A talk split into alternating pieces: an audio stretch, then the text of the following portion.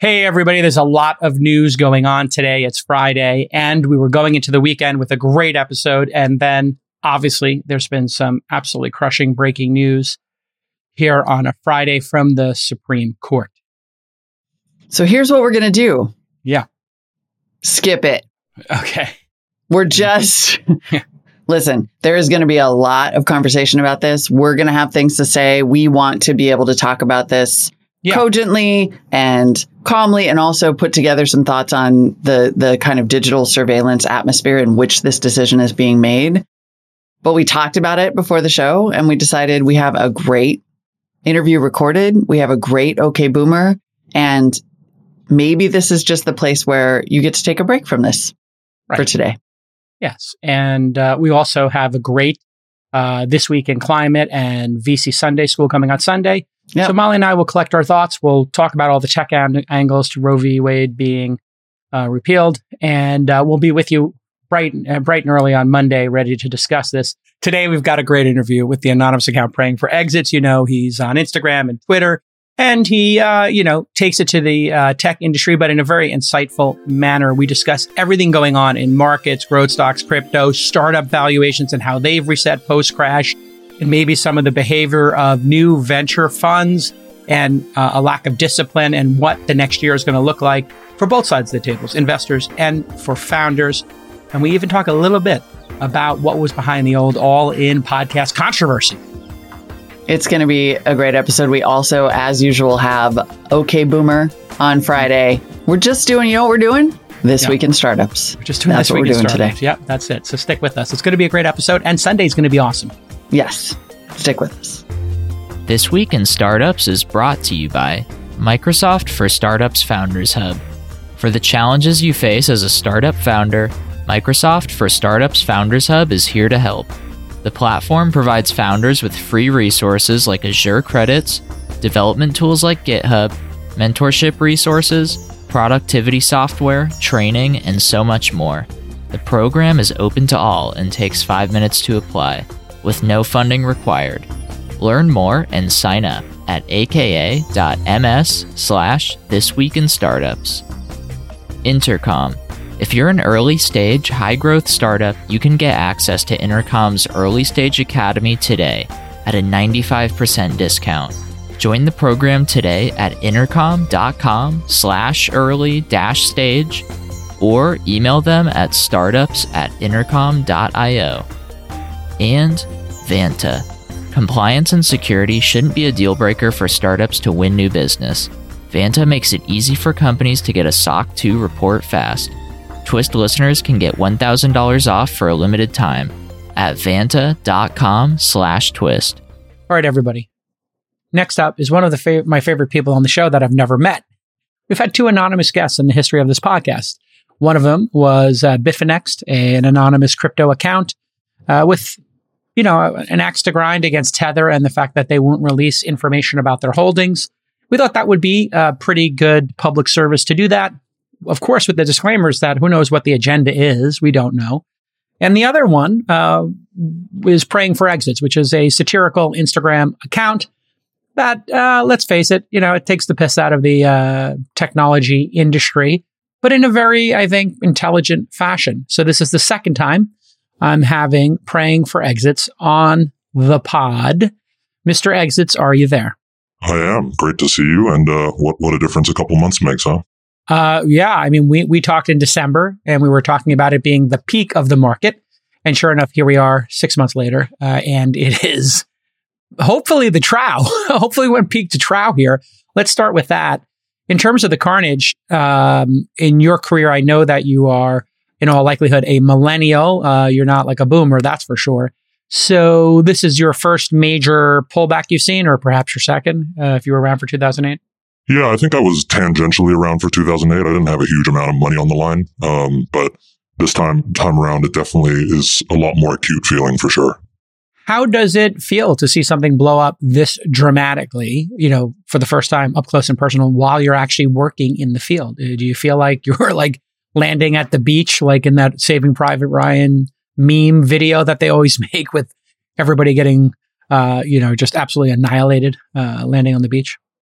Yeah, I think, and this is something that we kind of talked about last time I was on. Um, it feel it felt like we were actually at peak, peak exuberance um, Yes. in December, and there were a lot of points that you and I both made where uh, we couldn't necessarily really understand what was happening um, in, in the market at the time. And so, you know, while I do find it somewhat shocking at how violent maybe the pullback has been and how uh, persistent it's been, you know, I, I think we've had maybe like 10 green days and uh, I don't know, a couple of months at this point. Yep. Um, so I think that that was very, very, it was, it was new for sure. For, and I'm Yes. sure for most people who have been in the industry in the last 10 years, that was also a very new feeling. Um, but I can't say I was necessarily surprised. Um, you know, you see all of the different kinds of speculation that was going on, uh, in our, in, in the markets, uh, at the time. Um, there was only really one way it could end, especially with all the money that had been pumped into the system. Um, and we're just, I think we're just seeing a very natural, uh, pullback. We might have gone a little bit too far, but I do think it was, uh, necessitated by, uh, a lot of the things that we were seeing that, you know, uh, people who've been in the industry for a while may not have been agreeing with. Yeah, and I think the the way you framed it is exactly correct. We knew that uh, there was a lack of discipline, to say the least, in the market. We knew there was a sense of entitlement brewing on all sides of the table. You know, the the founders, the investors, perhaps even LPs. This incredible sense that, like, hey, if you place a bet, it goes up, and that's just how it works. And in fact, Dave Portnoy kind of made a joke meme about it that you know buying stocks when he was doing uh, day trader davy whatever he was doing was stonks go up. That's just the nature of stocks. Well now here we are. A violent crash it has been 80 90% uh, retreat. And obviously private market companies they behave a little differently because they're not measured every day uh, in, in stock price. When we look back at this moment in time uh, and let's just say the peak market 2021 what stands out to you as the peak moments and the most confusing that now do not seem as confusing as they maybe did that year? Sure. I think, um, and one thing we actually touched on the last time we spoke was, um, kind of the place that founders felt like that they were in, um, which was they had 100% of the power. Um, they were sort of the gatekeepers into their own rounds. Hmm. Um, you saw, you know, um, a high level of just because nobody had experienced anything like this before. I think you saw an extremely high level of like confidence and sort of self self reverence um, that was present in, in in the founder side of things that I think has uh, been quite humbled. Um, and I think that you know the playing field on who's providing more value in the situation um, has kind of leveled out a little bit more because obviously when things were good a year or two ago, everybody had money, everybody had a fund, everybody had fifty million dollars to splash around.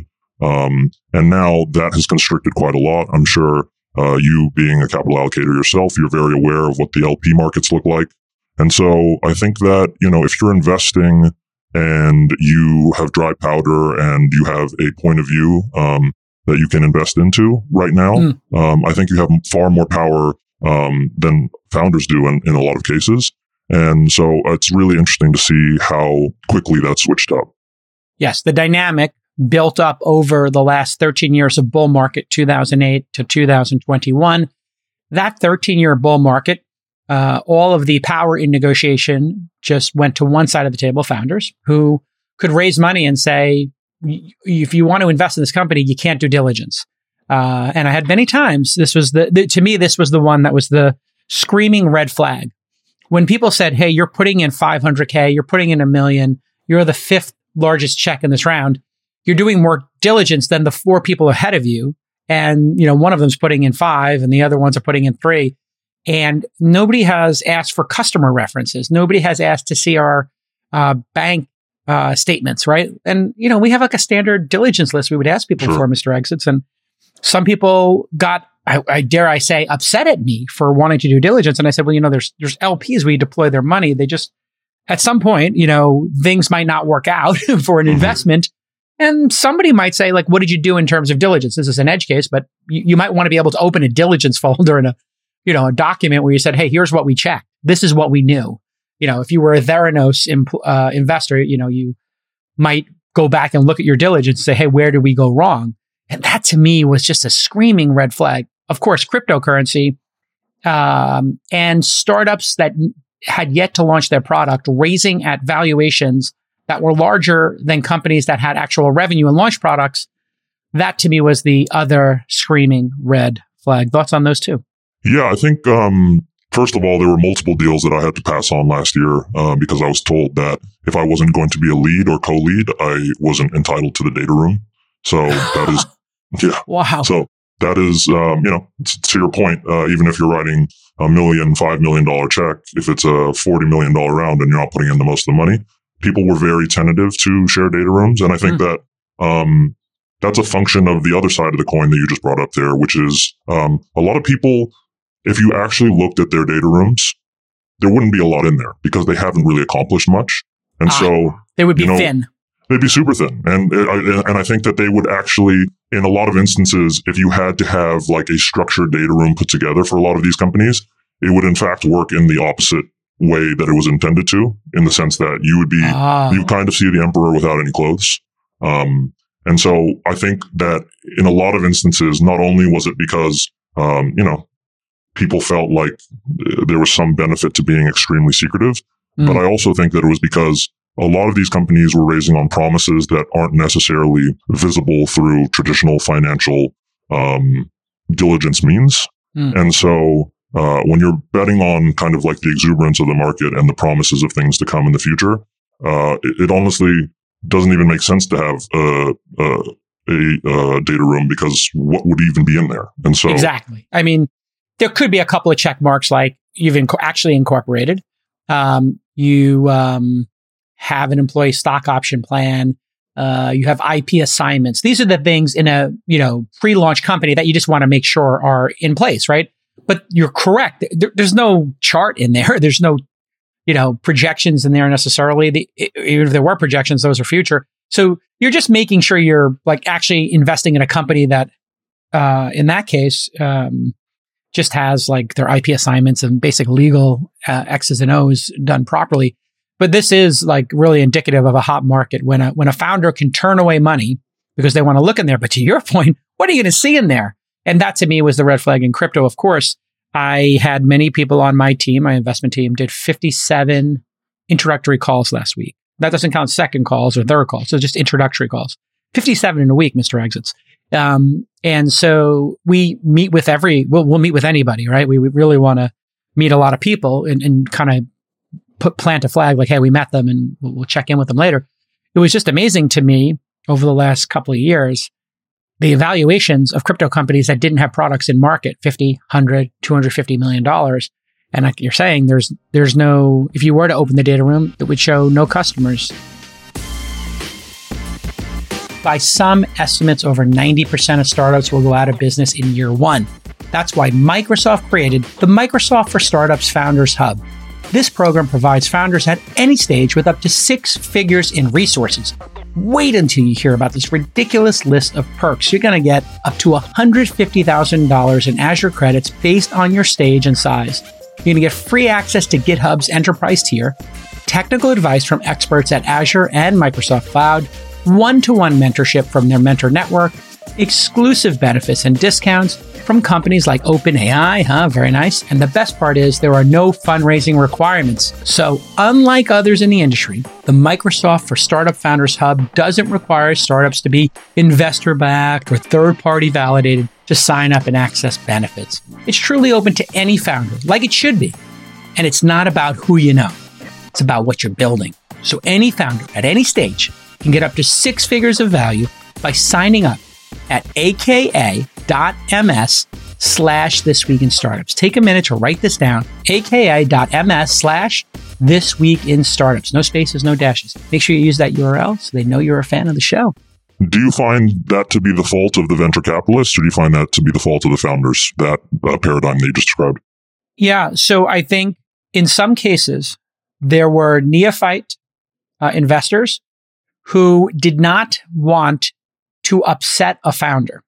Okay. So there could be multiple dynamics going on here, but just working this out, there were VCs who maybe were recently founders or they just have no experience and probably no mentoring because they started their own fund. You know, they started their own $10 million fund. They rolled their own on AngelList, whatever, which is totally fine in my mind. But you understand that they maybe nobody, there was no Bill Gurley or no Roelof or no Michael Moritz saying, Hey, here's how we evaluate companies at Sequoia at benchmark. So with no mentorship or light mentorship, they might, they might have just said, you know what? I don't want to, I don't want to upset the founder. I'll lose the deal if I ask for information, et cetera. So yes, they would have perversely been enabling their own demise, uh, because they just didn't feel comfortable and they wanted to be popular.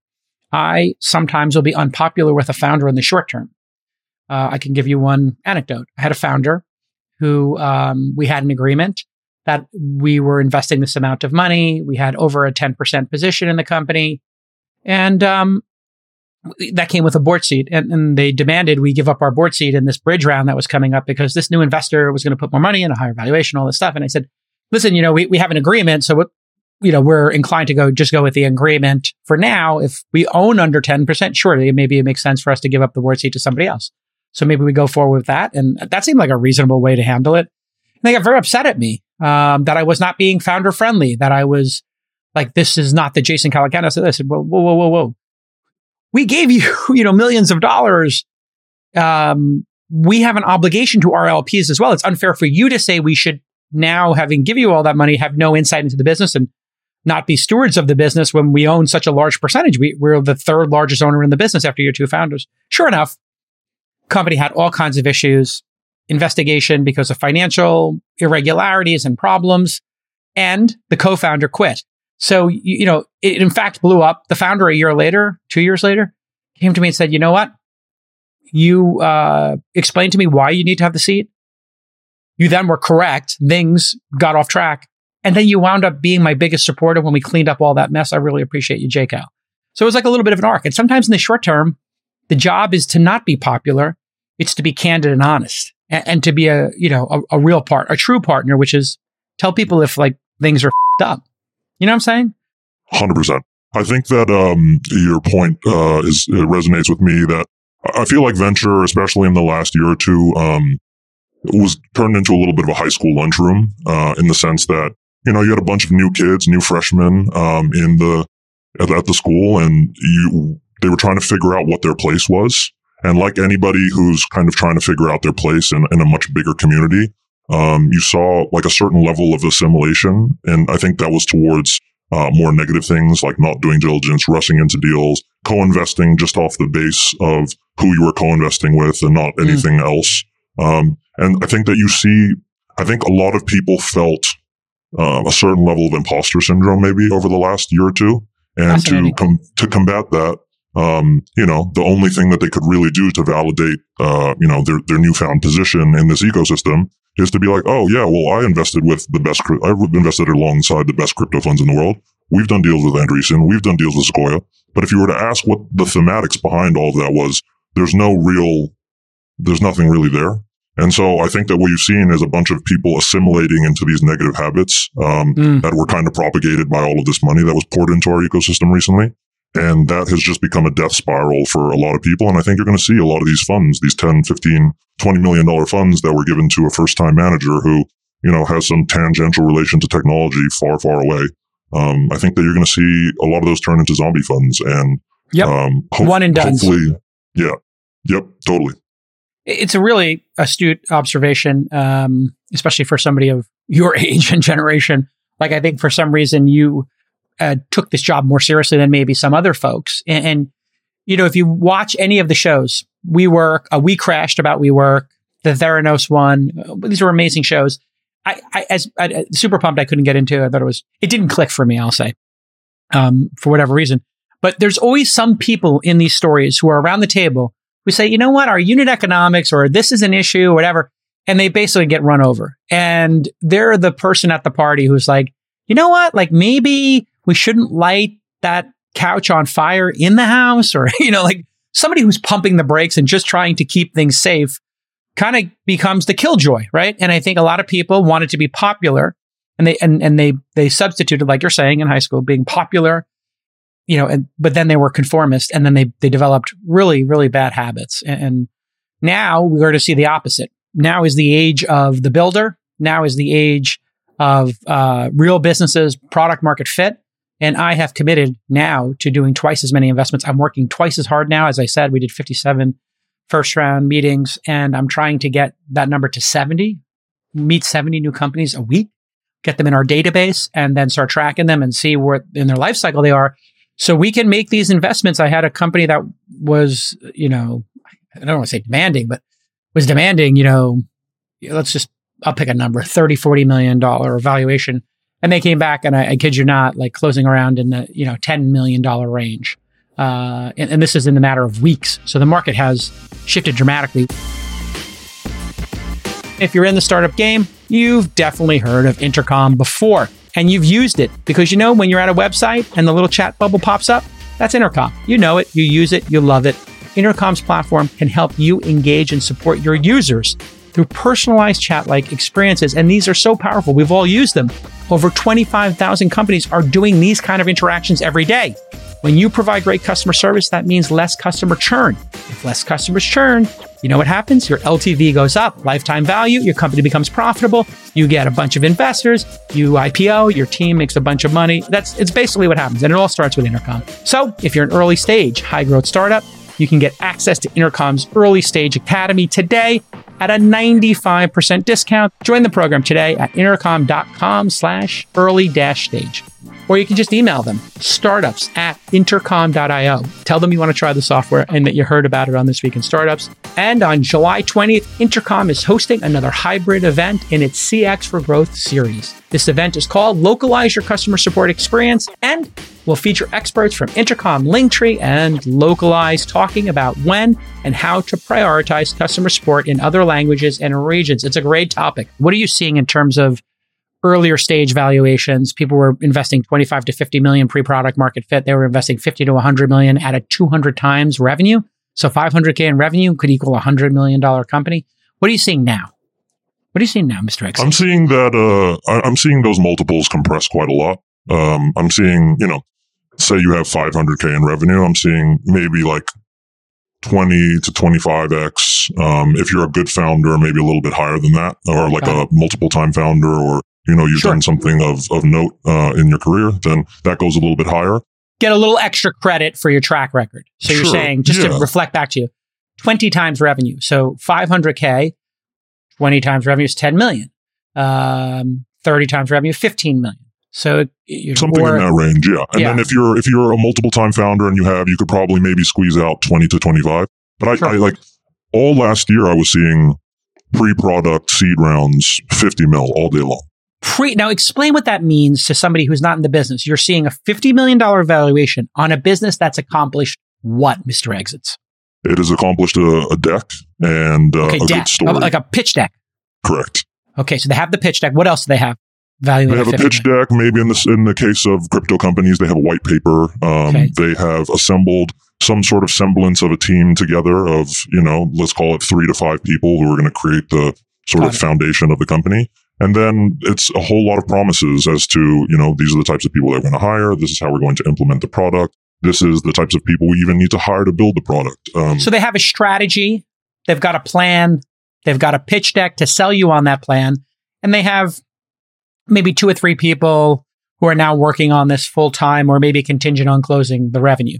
For sure. And then they've also drummed up some level of, um, you know, like interest in, in okay. specific, from like specific uh, you know, they'll say, oh, we have, you know, a few angel investors and these angel investors have, um, a tangential relation to this specific industry that we're tackling. And the, they got an advisor. Ways. They got a Jason Calacanis. They got Naval. They got Kevin Rose. They got somebody mm-hmm. with some Tim Ferriss, whatever. I mean, those were the original ones you tried to get in your passport. I don't know who the new ones are, but it might be, I don't know who the new pass, I call these the passport stamps in our business. You know, right. it used to be Y Combinator, Naval, me, Kevin Rose, Tim Ferriss, Gil Penchina. You, you, get one of those. Or Ron Conway would be the best one. You get Ron Conway on your, uh, you know, cap table. Okay, now everybody else can feel safe.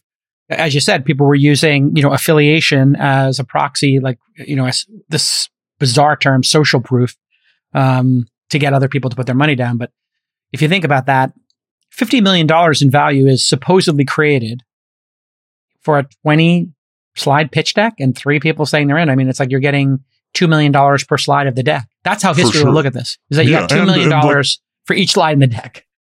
Basically. And, and the other side of it is that history will look at it as like, the people who enable this kind of behavior really couldn't do basic math because Yes. the chances that that company has like a meaningfully a meaningful creation of value from 50 mil to whatever Yeah. it's you're you're kind of like destroying the dynamics of your own fund if you do that enough times because you don't Mm. really get to uh, leverage the power law in a very good way um, if This is really important to unpack. The power law says that the majority of your returns are going to come from the minority of your investments. So if you do 30 investments in a fund, your your 95% of your returns will be the top two. And that supposes that they are returning 50 to 100 times your money. Sure. So how, how many hundred X's are you going to get on a $50 million company that just has a, a pitch deck? Is, Well, is- if you were my question. diluted 50%, right? You could actually do the math. If it was a $50 million, if it's $50 million, you own 10% of it, you put 5 million in. So you own 10% of it. Over time, you'll be diluted. You'll, instead of own 10%, you'll probably wind up owning five on an exit. Five on an exit for you to break even becomes a billion dollar exit. And to 10x, to 20x, you would have to be a $20 billion company, right? So you're, you're really, it's, it's not going to happen unless you hit Uber, Lyft, DoorDash and time perfectly your sale. It's just not going to happen. For sure. And, but all of those companies, by the time they had reached a $50 million valuation, were far more accomplished than anything that we see sort of Correct. comparable in the market. And so, like, you know, I, I just think that there's nobody really taught all of these new fund managers how like Mm. fund return dynamics actually work. And so Such a you disaster. also, yeah, it's, it's just very, very interesting. And, uh, you know, I think that that's one of the things that I've really, um, Mm. maybe touched a lot upon a lot of my content is Yes. that we really enabled a lot of people who didn't know what the f- they were doing um, with a lot of money for whatever reason. And I don't know if it was exuberance or ignorance or just trying to be cool. Um, but I do think that, you know, the, the world as a whole is paying for it in one way or another. If you look at, you know, the we NASDAQ or anything We literally just talked about it on an all in, which we uh, taped right the new episode 84 of all in the comeback episode. We taped uh, right before I came on air with you. And you look at the three big asset bubbles, uh, stocks, you know, three big asset bubbles, you know, for, um, you know, this cycle, you know, growth stocks down, whatever, 70, 80, 90%. You got crypto down similar. And then the last one, I think that's going to really show some, uh, some gnarly, um, scars is going to be real estate. And it always is kind of hard with real estate because people can live in their homes because they have some intrinsic value. But, uh, you know, for me, this is when I did my best work the last time around. 2008 to 2012 is when I hit all my big hits. and if you were, if you were investing and placing bets during that period of time, you were going to win. I don't put any of this success or mine or Naval's or Gil Penchina, anybody who did well in that period. It was a function of being in the right town. It was like being in, you know, New York in the late 70s into 80s and you were a musician. Like punk was happening, new wave was happening, hip hop was gonna happen. Like you were just as a musician in the right place. And this has happened, you know, for poetry in San Francisco during the beatnik era, whatever, you know, television in, you know, being in LA during the, you know, 50s into the 60s, you know, like if you were a television, if you were a writer and you could get on a television show, you were going to be successful because it was such a giant wave. Um, and I think the wave's gone. And now I think a lot of tourists are going to be gone, which will be great for the rest of us who want to do real work. What founders, what VCs are going to succeed in the coming years in your mind? And how are you strategizing your own career? Sure. I think that um, I think that the people who I believe to have um, the most sort of prescient thought process right now would probably be Founders Fund. And I think it's because they've maintained such a contrarian point of view this whole time. And at the end of the day, they were actually right on a lot of things. Like Keith um, called a lot of this out at the, you know, Q3, Q4 last year. Yep. Um, and a lot of the bets that they've taken have kind, kind of been these sort of counter cyclical bets, um, where they're betting on real people doing real work in person. Um, Mhm. and that's, I know, uh, a somewhat unpopular opinion on, on Twitter, at least right now. Uh, but I do think that, um, people like that who are really investing from first principled thoughts, um, are going to continue to do well in this environment because it's an environment where obviously following the leader doesn't really get you anywhere. And so you, you, fo- you follow to, them off a cliff. correct. I mean, if you Yeah, follow crypto people, it was Thelma and Louise. You'd be literally behind the Thelma and Louise car and you watch them crash and then you crash on top of them. Exactly. And so I think that, you know, to prevent sort of this mindless going over a cliff, it's going to be the people who can really dissect the world and sort of have mental frameworks around what's important and what creates value in the world. Yep. Um, that will really do well. And the people who are kind of like pontificating on these abstract ideas, uh, that don't necessarily have any grounding in reality, um, are going to continue to get hurt because that's, That's not like uh, it's just not an intelligent way to invest. It is go far from an intelligent uh, way to invest, and I, I, I do think the work from home one. We'll just touch on that for a second.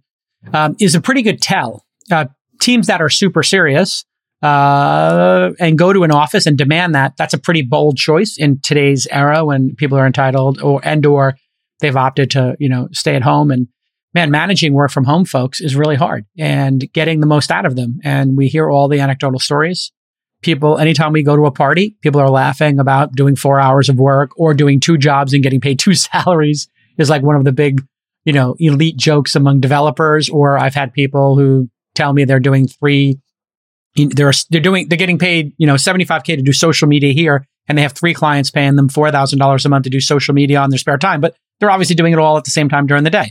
So um, super Yeah, weird moment in time Yeah, and I think that you know I'd like to make like a I'd like to sort of put a line in the sand here about how I feel about all this, and Yeah, I think please. that um you know if you want to have a, an amazing lifestyle, then the work from home uh, movement is perfectly suited for that.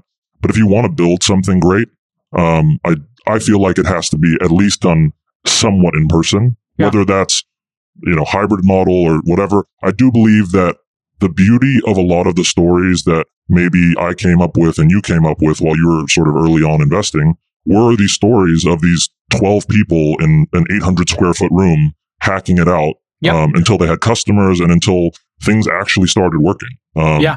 And I think that you, this idea that we can just be all remote all the time is it play, it plays into these narratives of, um, just kind of following what, what the trend is, right? Yes. I, I think that there are some built, there are some businesses that actually can't be built remotely because you need the kind of energy and you need the back and forth uh, between teammates to really make these kinds of businesses su- successful. And I think Yeah. that you'll see a lot of businesses that would have that would have succeeded were they in person fail simply because Yep. the cohesiveness of the team wasn't there. And so, Um, yeah. Mr. Exits, I think you're exactly right. You think about what it takes for an employee to switch from one job to another if they're a remote worker. They literally log out of one Slack instance, they log into another Slack instance, they change their email address, and you know they return one laptop and fire up their new MacBook uh, M1, and they're they're back in the game. It's literally can happen in a 20 minute period of time. And then you think about the cost of leaving a company where you go to work every day and you've built this fabric and you've got this habit of working with these people, going to lunch with these people. They mean something to you. The relationships mean to you something, the mission of the company.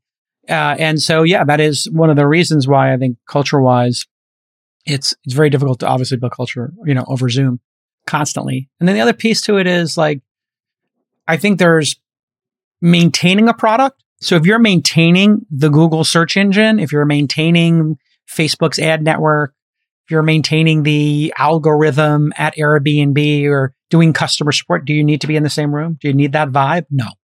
You need to just do your job for eight hours and, like you're saying, have a good lifestyle. So it might be that the core management team is in a place together.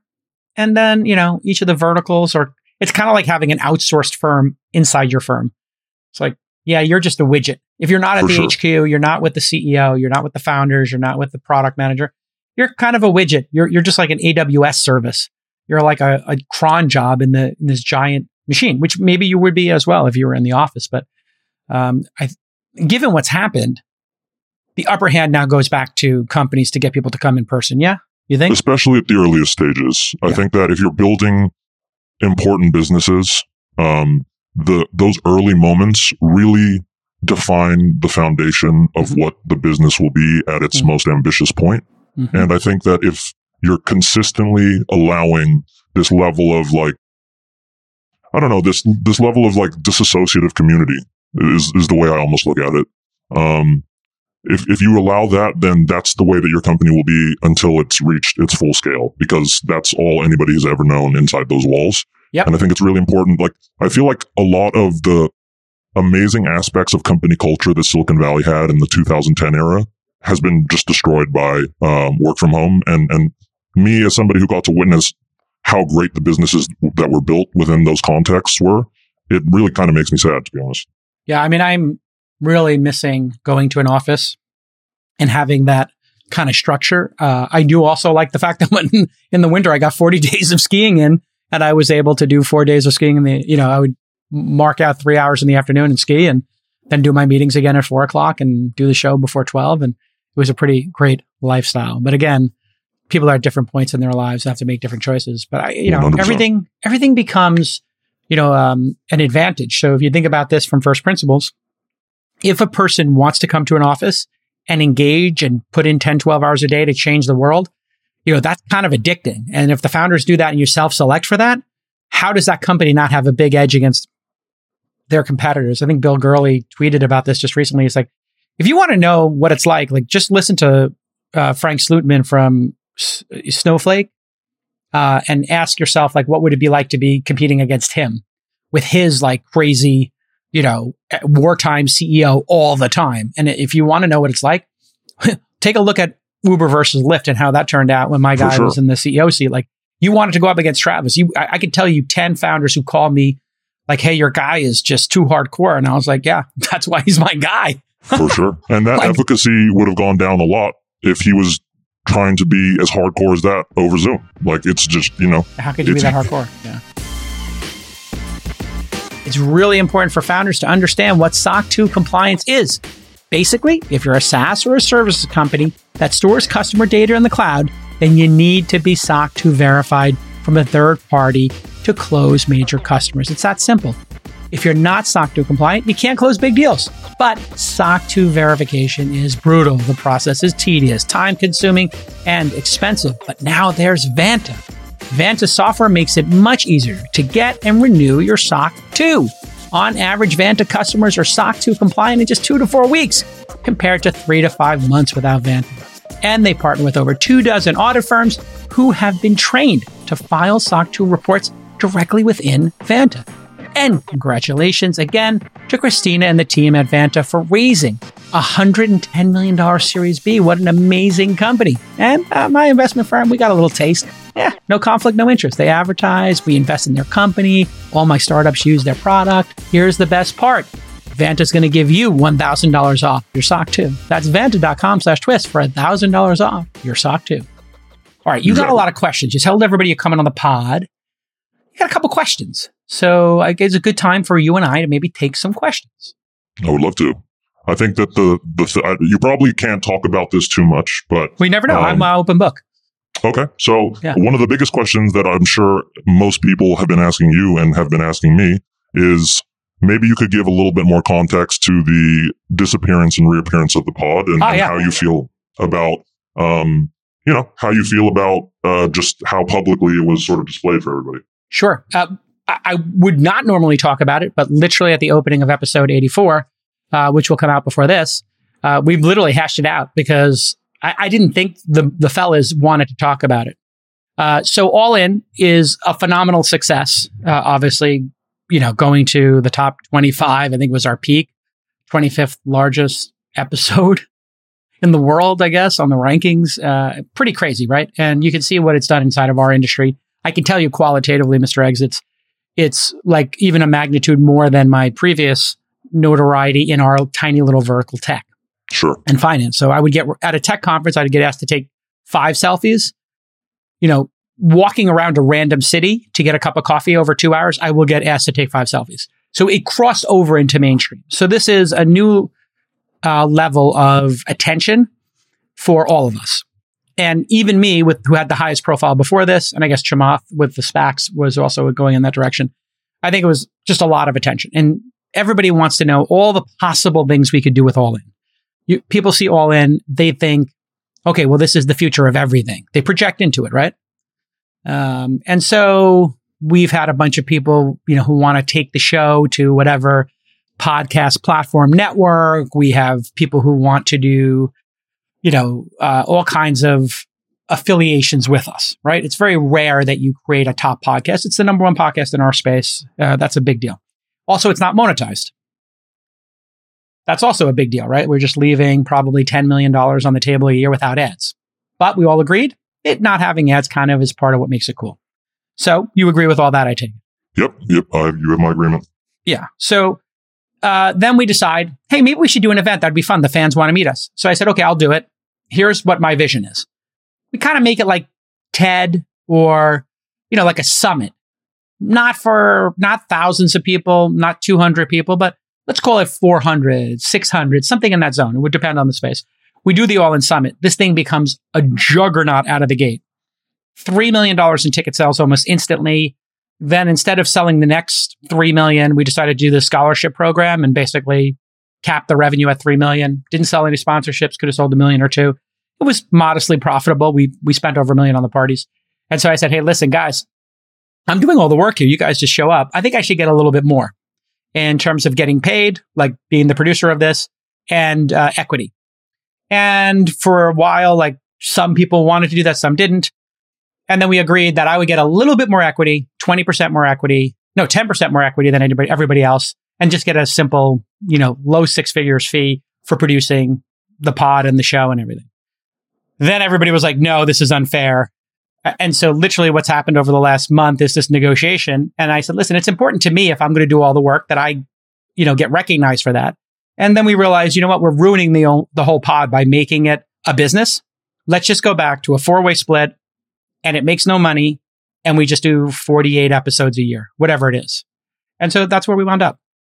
That's great. That's far less uh, chaotic and um, uh, crazy than a lot of people were making it out to be. So uh, it's great to. Well, it was actually pretty chaotic and crazy. I mean, you have four. Here's the other thing I've learned through this whole thing. These are my friends, like my best friends in the world. Um, and negotiate. I don't negotiate hard against my best friends. You know, like I'm just like these are my best friends. I, totally. I'm just. I just told them like, hey, do you think I deserve a little more because I'm doing all the work? And some of them were like, yes. Some of them were like, no. So it kind of tells me where I am in the friendship. So it was actually a good experience for me to see where people were at. Um, and then doing business with your friends kind of sucks. Um, especially when your friends are all masters of the universe maniacs who run their own fiefdoms. This is like Game of Thrones, the four of us. Like all four of us run businesses, all four of us run funds, all four of us have strong opinions. So to try to make a decision like the All In Summit results in absolute utter chaos. An event takes thousands of decisions. The podcast each week takes dozens of decisions. It's just very hard to get consensus among four really smart guys who are very strongly opinionated and are used to being dictators. So there's another sort of lesson. So net net, we're not going to have another all in summit. The podcast is just going to be the podcast. I'm going to do more podcasts as I always have. I've done f- maybe six or seven podcasts. I have a couple of them running right now. Angel, This Week in Startups, all in. I'll probably launch another two or three podcasts and I'll be doing my events again. I'm just not going to do them under the all in umbrella because it just seems profoundly unfair to me that I do all the work and then give 75% to them. And all I asked for was 10% more. So I thought it was a pretty reasonable ask. But, you know, it's just the whole thing is uh, a good learning lesson, I think, for all of us. For me, especially, because I thought, man, these are my friends. They see the value I'm providing. They would want to give me 10% more. And, uh, you know, I, I, I learned something different. For sure. And, you know, that's, uh, it's kind of like one of those lessons you take away from a poker table, right? Is uh, you know sometimes the people that you're playing with aren't necessarily their read your read on them isn't necessarily uh yeah what what it ends up being. So totally. And so yeah, and then after three weeks of this, I was just at a certain point, I was like, you know what, whatever you guys want to do, I- I'm done lobbying for myself. I'll just take my energies and I'll put them over here outside of the all in umbrella there will be no all in spinoffs. There'll be no all in summit again. I'll just, I'll do my own summit. They may come speak. We may do an all in live episode at my event, but we're not going to do anything else under the all in brand. And I'll, I just signed a reality TV deal.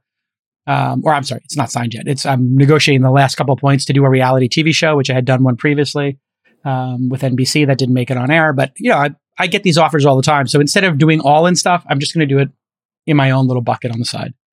Uh, Got it. Cool. Yeah. Um, and then I guess maybe speaking on a little bit of the, the strong opinion side of things. Yeah. Obviously, you guys dropped a, a bombshell of a pod last night, um, Mm. kind of Oh, yes. wrapping up the All In Summit. And Yeah. Save the best for Um, last.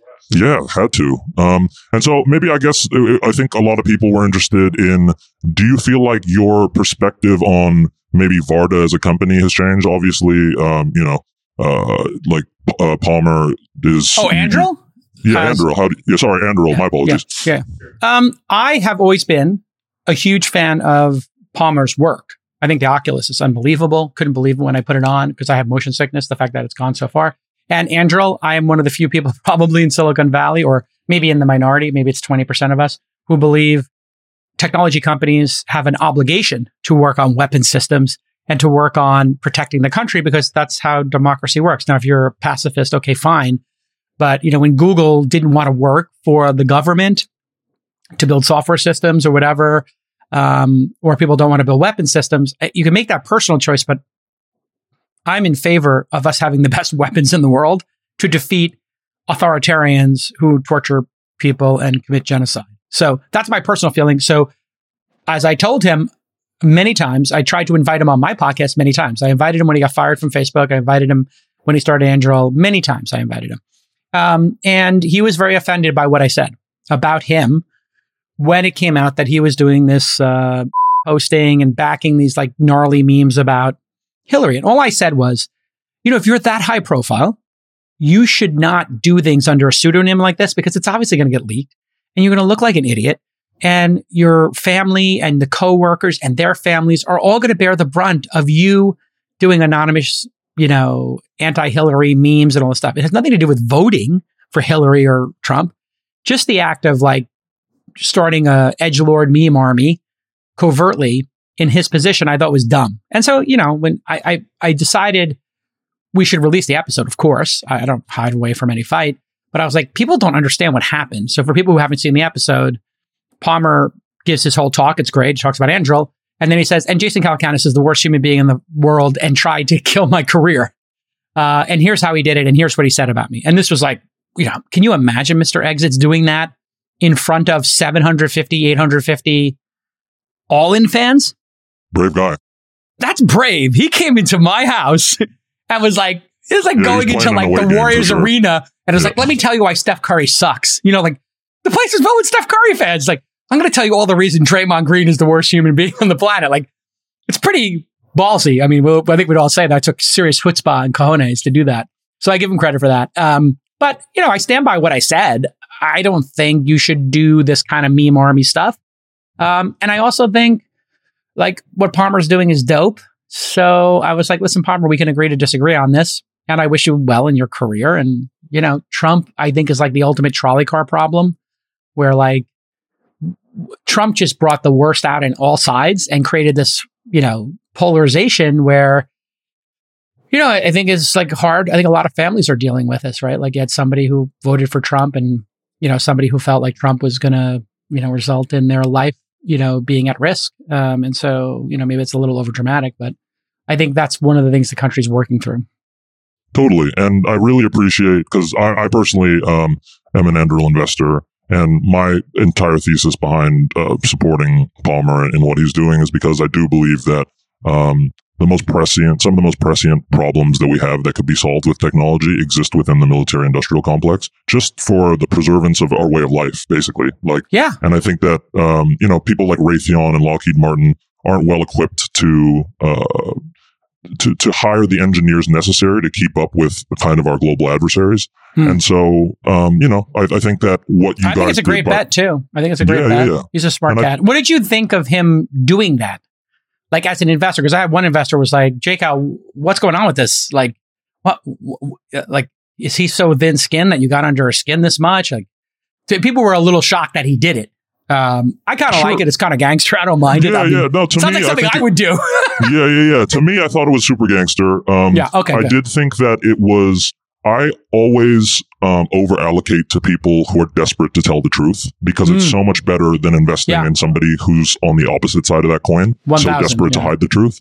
And so, you know, although I think that you know sometimes there are more nuanced and and better ways to handle things, I do think the fact that he was able to step up and stand behind what he believed with such um you know like such sort of ferociousness um it takes a lot to do that especially when you're playing an away game like you said Yeah. um and so you know to me that speaks to a founder that be that's willing to stand up for his company even in the most um intense and kind of Yeah. like uh you know just situations and so uh for that i i it kind of gave me a little bit more it, it, made me want to support him even more because i know that he's always on the up and up and kind of trying to keep it straight with everybody as far as um as it relates to Anduril. so I don't know appreciate what the perception is of each of us after that, if it's negative, positive, or neutral. But based on just looking at the you know 24 hour reaction um, on Twitter, and I, I saw the first couple of comments come in, which obviously is the hometown comments.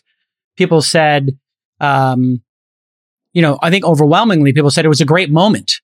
Um, and they liked the fact that we had this really hard discussion, which I think, you know, Friedberg made a good point about this. Like, hey, I think the whole point of our podcast and why people like it is that we disagree with each other and we try to come to some sort of understanding of each other's positions and still remain friends.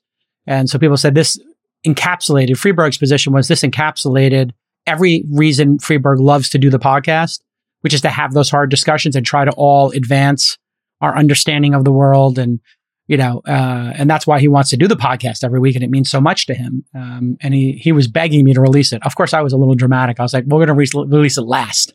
Uh, and i kind of held it because yeah, I, I, got a little showmanship in me too.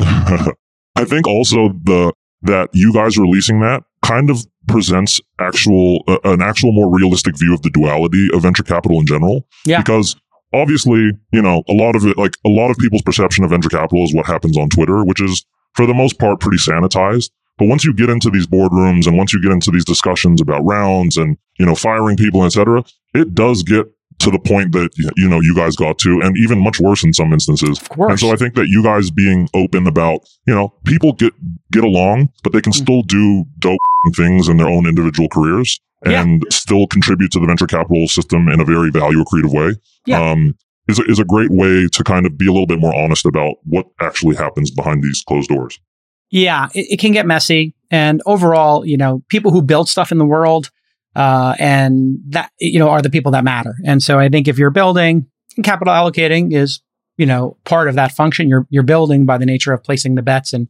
sorting through all these crazy ideas and figuring out which ones deserve the capital. I believe it's an act of building as well. So, uh, I feel pretty good about releasing it and Great. the reaction it's getting. Great. Um, the next question that I wanted to touch on that a lot of people wanted to talk about is how do you feel about managing your own psychology uh, mm. as an investor in this um, kind of macroeconomic situation? And what do you um, focus on yourself to not try and, or to be able to not fall into the traps that uh, you see a lot of other people falling into? Yeah. So I believe uh, in a core set of principles around the companies I invest in. And I am willing to evolve those principles, but I think some of them are quite fundamental and they work for me. Second, and we can go into what those principles are, but I have a very clearly defined set of principles. Writing the book Angel helped me codify those and then, and then teaching this Angel University course every couple of months helps me stay sharp in that way. So I really examine my process. So I am obsessed with process. And so for the last couple of months coming into this, I said, what are the things about the process uh, that we can evolve, that we can refine? And I went on a bit of um, you know, a mission to make everybody on my team, both at inside.com and launch, the two companies I run, but they're separate entities, to be 5%, to be 10% more efficient for each of the next four months, which would make each organization 50% more efficient, you know, because of compounding, uh, not just 40. Uh, so looking at the processes, I just thought personal time management and what you're focused on um, could be 5% of those gains, and then 5% of those gains could come from professional development training basically to get better at your job. So I believe if you have a process and you constantly refine it, that's the best way to manage psychology. And you've seen this. The people who, if you've ever read Viktor Frankl's uh, Man's Search for Meaning, uh, really, have you read that Great before, Mr. Ray? Yeah, you've read Wonderful book. Yeah. So if you, if you have purpose and you're realistic about what's happening, this makes anxiety go away. So why am I here? Why am I doing this? And then what is the actual state of affairs? Let's define reality. The reality today is most of these companies are going to go out of business. By the way, that's always been the reality, but it's just going to happen faster. Uh, and the reality is the money is going to go to the people who are builders and who can build efficiently and get to profitability and throw a free cash flow. Once you understand that's the reality, well, you can build a plan around it. And then you can build a team to work towards those goals. Now, your psychology should be okay because you've taken what you have control over and you've mastered it, you've refined it, you've done the best you can.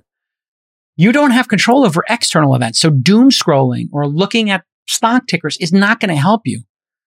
You have to, if you're Coinbase right now, like, like what, what do you do? You know, well, what do you have control over? The number of employees you have, what your spend is, how much cash you have in managing that. And then how good is the product? If you're Peloton, what do you have control over? The customer experience, the product, how many, your balance sheet, and just surviving and then delighting customers. So That's how I manage my psychology. What do I have control over? And am I doing everything I can to set myself up for success with those things? And then you're fine, you know, because at least you, uh, and, and people who've been in emergency situations, I, I worked on an ambulance and, you know, you really start to disconnect from the reality of, um, you, you accept the reality that you're going to be called when people are dying or have died. So once you have that, then when you get to the scene and you have to do CPR or somebody's been stabbed, my first call was somebody got stabbed right above their heart, um, or it's a car accident people are mangled. Like, okay, that's the job. So therefore, let's just focus on what we can do from this point forward. We accept that death, we accept that injury as part of this. We're here to get people to the other side of that.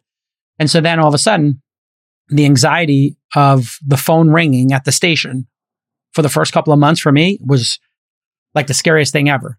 And then it became, okay, this is part of the process. This is the job. We pick up the phone. Where's the emergency? Bravo, where's the emergency? I had to answer the phones. Bravo, where's the emergency? Great. And then we just go try to solve the problem. So I think that's the best you can do. What do you do to manage your psychology? Yeah, and I think, well, I mean, maybe reading in between the lines a little bit of what you said, um, I think that there's, for me, the thing that I've been trying to get a lot better at is emotional detachment. Because mm-hmm. at the end of the day, when you're in the trenches with people that you're working with, people that you have evangelized, people that you've supported from their earliest sort of state of being as far as companies go, um, it's, it's hard to not get emotionally attached to ideas, to people, to teams, um, to moments in time. Yes. And I think that um, one thing that I've learned that I've been getting a lot better at and has been making me a better investor overall is being able to sort of emotionally detach myself from those moments and, mm-hmm. and look at them kind of in a vacuum and say, Hey, yes. listen, this guy's a great founder. I love him. Um, he's extremely smart or he or she is extremely smart, but would I invest in this business again today, given the macroeconomic climate? And if I didn't know this person, you know, and yeah. I think looking at companies uh, from an emotional standpoint is never the place that you want to be. But I do think that sort of the flywheel of social media and um, kind of like this uh, sort of position that founders were put in before has created a very emotional space for all of us yeah. to be investing in. Uh, and you consider FOMO and you consider all like you consider all of these other emotions that that people deal with on a regular basis in our industry. Um, yeah, I think that the best people um, moving forward, and you've seen this in the past too through other through other crises, through other crises, is um, the people who have been able to detach from their ideas and con- mm-hmm. consistently evolve the way that they think and the way that they look at things. So they're constantly up to date from like a practical standpoint, not an emotional standpoint. Yeah. Um, I think is a really, really important lesson that the people who are going to continue in this industry um, are going to have to either accept or, uh, you know, uh, involve in their own investment theses. It, you know, when I started in the business, it's, it's such a really good point. You know, um, you the amount of work you had to do as an early stage investor to get your founders past the next hurdle of investors was extremely high. So I was calling and emailing people about, you know, Uber or whatever company to try to get somebody else to invest after us, right? Uh, and Uber wasn't that hard, but other ones were very hard. Uh, and then over the last five or six years, that part of the job went away.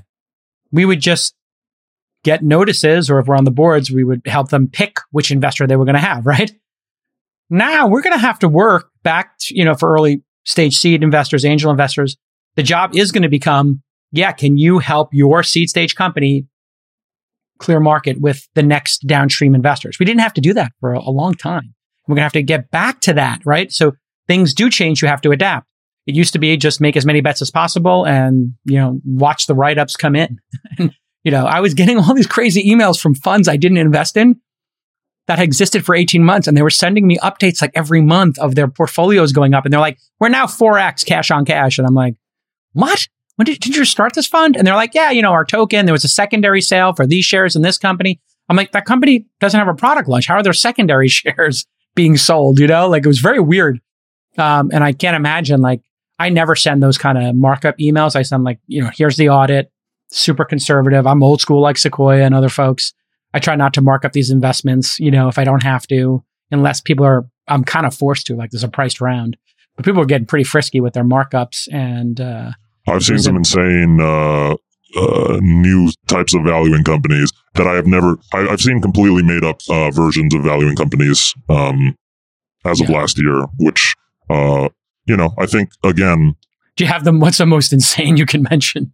Uh, is it like based on the number of employees or like a competitor or no? It's market I, I saw one deal where they were they because the employ uh, because one of the employees had sold 25k in secondary to some random family office. Ooh. The whole company was now priced at what that 25k worth of secondary had gotten sold Oh. to to this one random uh, investment uh, firm that I'd never even heard of before. So Yeah. you, you saw a lot of weird stuff like that where like Yeah. the volume would be super low, but for somehow that would still uh, manage to mark the company up to whatever that that traded price was. So Yeah. stuff like that got really weird last year. Uh, the emotional detachment thing is important. Um, I had, you know, a couple of founders who had maybe two and 350 investments that I didn't see eye to eye with, where we had like a meaningful position. And it was just like, you know what? I shouldn't be on your cap table. You know, in one case, you know, people were doing things that I just thought was like, you know, borderline, you know, could be legal issues. And I was just like, you know, I don't need to be on this cap table with you. You can just buy me out. I could redeploy the money somewhere else. And other ones were just making high risk, doing high risk behaviors that I was just like, this is not why we're here. Like, let's deploy the capital properly. And in one case, I'm still an investor. In the other case, I'm not. And I, I just tell people when that's the case, and this is, I think, what you'll learn when you get into your second decade. I think you're still in your first, uh, Mr. Exits, as uh, you don't have to be on every company and you could leave. So, you know, I've had situations where, you know, buy half my shares back. I'll give them to you at whatever this last round is, the next round. We'll come up with something. Get me below the threshold, have a board seat. I'll keep idiot insurance. I'll keep 4% of the company, sell 4%, percent get me out of here. You know, it's actually happened three times in 350 companies, um, which I think is pretty low, actually. Yeah, Um, no, that is that is pretty low. Um, You haven't had to do that yet. You haven't had to have that conversation. I, I've had those conversations, but they've come out uh, a lot less than me getting my money back. So um, yeah. yeah, that's usually when there's when the thing is crashing. Okay, any more questions from your amazing audience that people really need to hear the answer to? Yeah, I think that the one last thing that we could touch on, and it seems like um, you know this was this was a pretty constant question too, is uh, what sort of verticals over the next couple of years do you see a lot of value in, and which ones do you feel like will fall to the wayside because they actually never had any value to begin with? Yeah, and there was one I saw that was, hey, "What are you optimistic about?" So those two are really good. Um, so I am seeing that the consumer packaged good businesses and the consumer hardware businesses um, are really, really um, out of favor, and some might argue unfundable. Um, now that might be obvious to everybody because they have lower margin; they're not software-based businesses typically. So you're seeing the D2C stuff that went public is getting demolished. Obviously, Meet has never been a good business. BuzzFeed, you can see that there. Peloton is a hardware product with a subscription. So it was a darling for a while. Now it's probably too out of favor. There's something in the middle for that business because it's kind of hardware as a service. I think if they uh, did it as such, it would be better. Um, and so I, I, those categories are really foobarred. The things that are classics for all time are making software that make uh, humans uh, that take away pain and suffering for humans or make them bionic or superheroes. So any software that can make a human in their personal, private, public, professional life better at what they do. And better can come in a lot of fashions. You can do something faster. You can do it better. You can do it cheaper. Um, you could make it more delightful. Like some stuff, some software is not much different than what came before. If you look at Coda, you look at Notion, you know, I love these products. You know, you look at Slack, I love that product. Are they much different than the IRC chat rooms that came before them or the wikis that came before them? In some, some might argue no. Others might argue they're completely different. I would argue um, their design and the thoughtfulness of the user interface makes them dramatically different. It's a completely different experience to use MediaWiki to edit a Wikipedia page than to use Coda, to use Notion, uh, or these modern, you know, document sharing stuff. Even using Google Docs, which made Word look terrible. You know, like now using Grammarly and using, you know, Notion and Coda, it, it's just so much more delightful. So there's always room to make something more delightful, to make people more efficient. Marketplaces will always be in favor. I think fintech is out of favor now because of Robinhood and Coinbase and all this cohort that I think maybe their valuations got pretty robust uh, because there was a lot of activity in them. I think that's still going to be a great category. So that's one that's probably went too high and now is too low. Um, yeah. And then in terms of who is going to get funded and who's going to thrive, I think we're back to builders instead of storytellers. you know, people who can actually build product. So, you know, the Elon Musks, you know, the Jacks of the world, uh, you know, uh, I think they are really good at product design and making great product.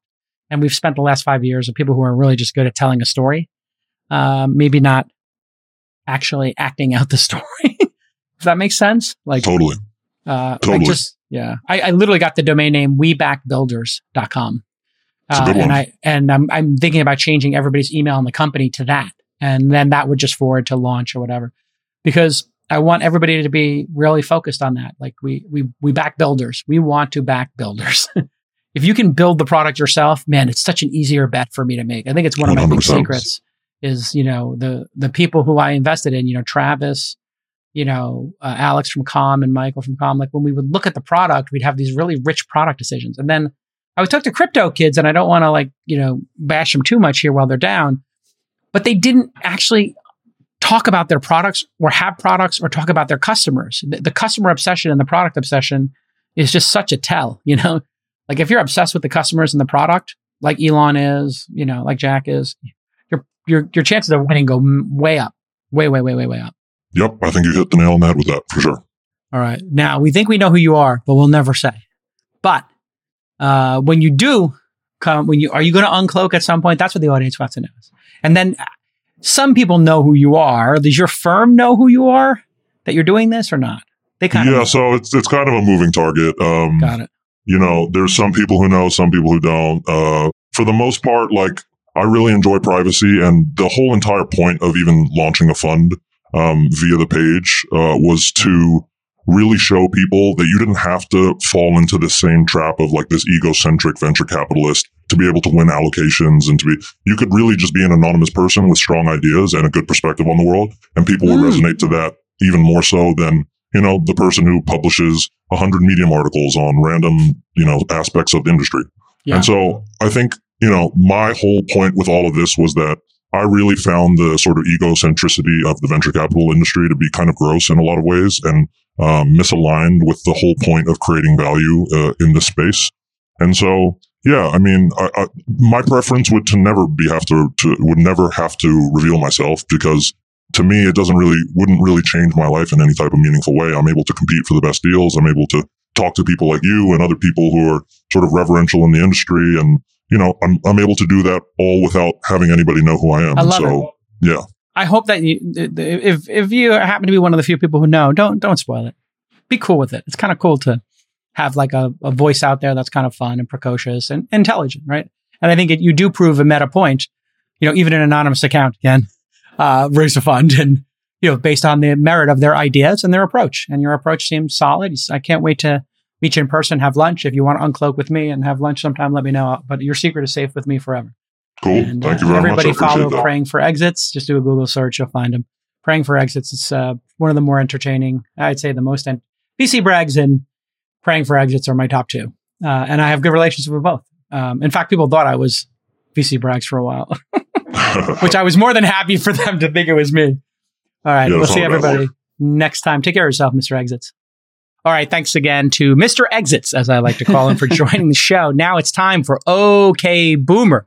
And it's NFT week in New York City. So let's see what's going on with Rachel reporting, producer Rachel living Molly and I's best life while we yeah. suffer away working. Rachel's out there at the party. How was the party? How uh, you feeling? Yeah. yeah. I'm feeling really, really good. Yesterday I was I got really nervous. I got a COVID test right after, but we're we're good. We're back. COVID negative too. So hopefully okay, hopefully all's good. But um, we got to talk about all things NFT NYC this week with Anisha from Cyphr VC, which is a Web3 uh, VC, and she's also host of the crypto podcast Pilled.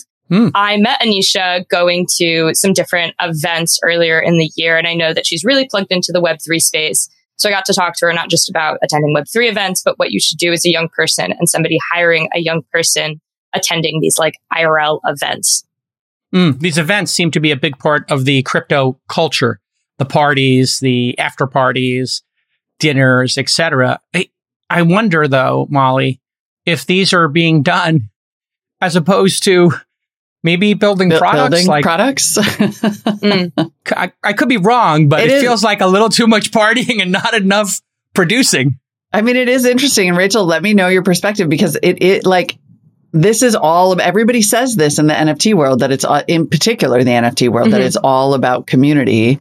And so at what point is the community just like too drunk to get anything done? Yeah. So I am actually not a big fan of large parties. I like it when they do smaller things, maybe mm. dinners where you can have more of a conversation with somebody. And from a hiring perspective, um, I think this is really important because I didn't know anybody on our team before I joined. Mm. I am somebody that has never worked from an office before because I'm young and I'm guessing that there's going to be a lot of people coming after me that are in the same use case as like not only Web3, but like tech as a broad whole um, comes into hiring. And I think it's kind of important to meet people in real life before getting hired onto a team. So I definitely do see a benefit mm. to having events, meeting other people, like doing things like this, just to kind of get the lay of the land. I think you can vibe check somebody a little bit better in person mm. before jumping into a role full time.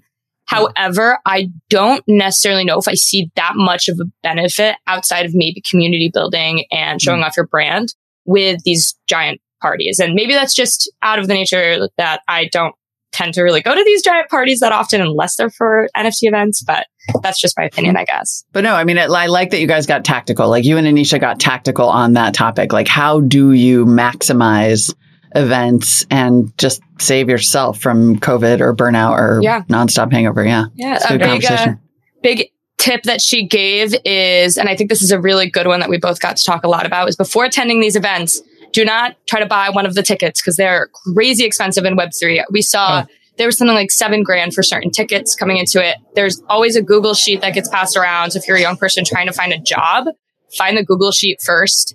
Um, mm. I think was a really, really good, good takeaway other than don't attend. Wait, the Google the sheet with what? How to get in for free?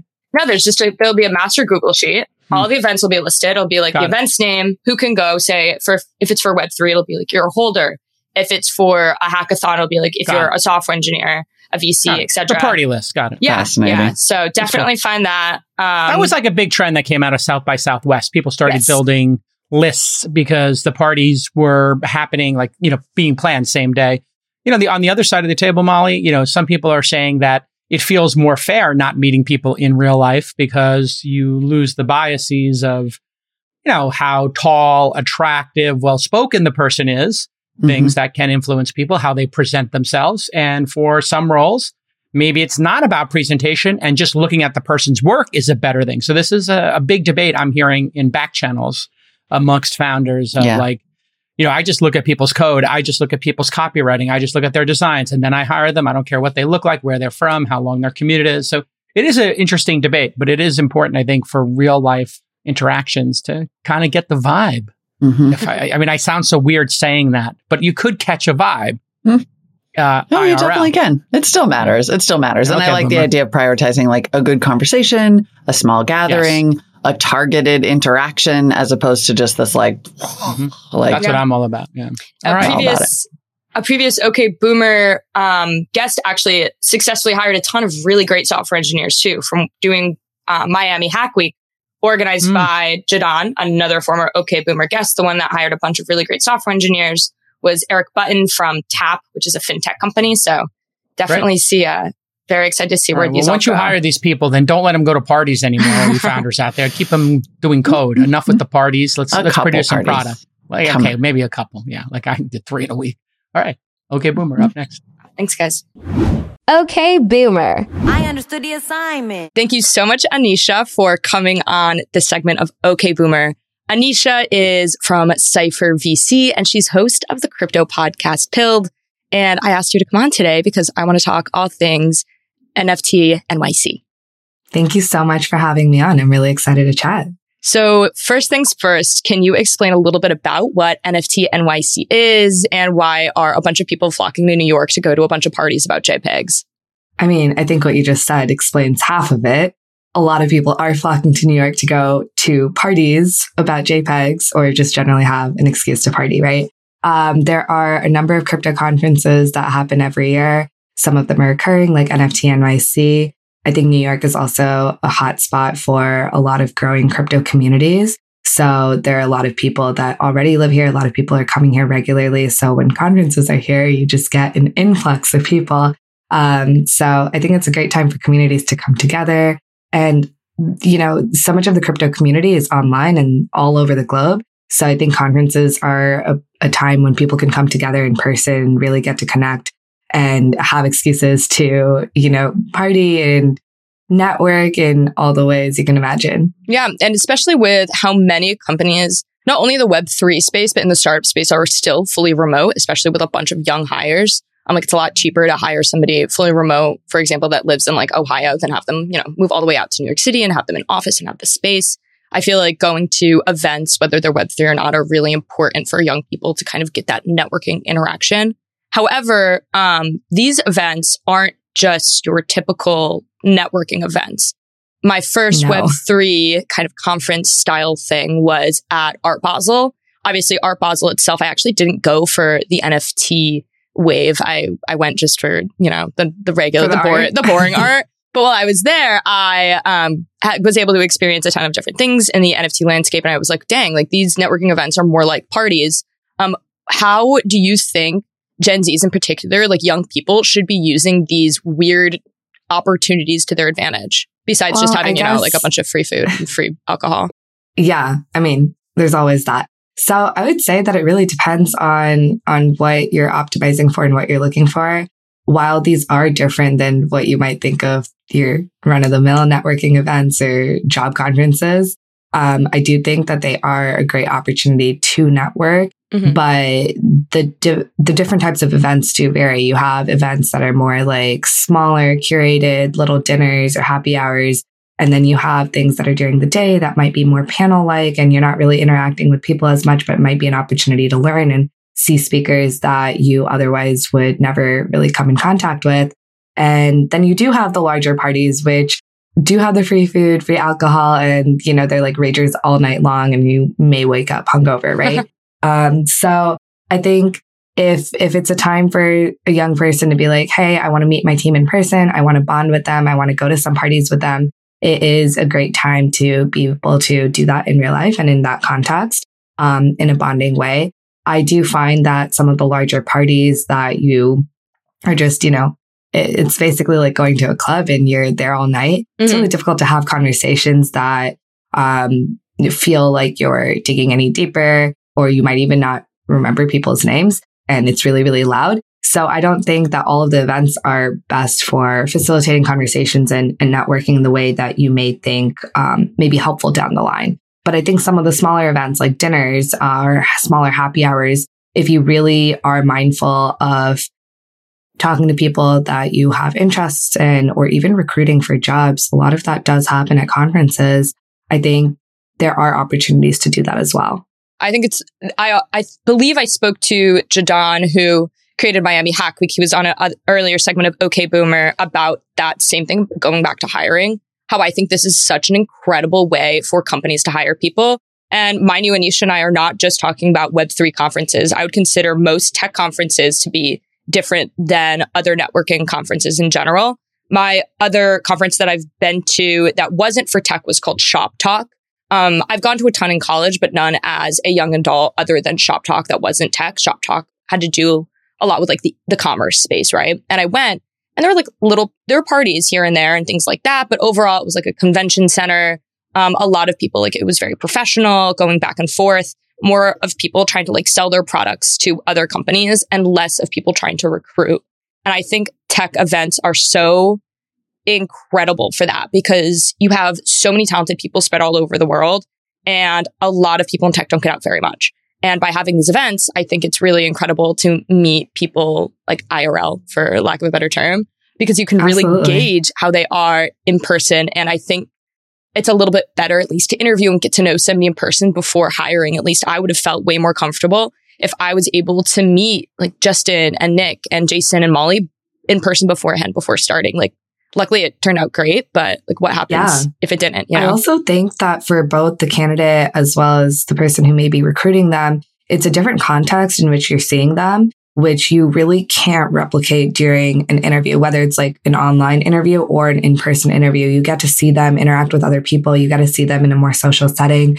And I think that depending on the role that you may be hiring them for, or how they, like, you know, the candidate may be evaluating the company, you really get to assess and be aware and exposed to different things that you might not be able to, whether it's like soft skills or company culture or how a team interacts with one another or how the individual person, if it's a candidate, may interact with others. I don't think you always get the opportunity to see that in a traditional interview setting. So I think there's like a benefit there as well. So from what I know, you're fairly new to the Cyphr team, correct? Like how long have you been um, over at Cyphr right now?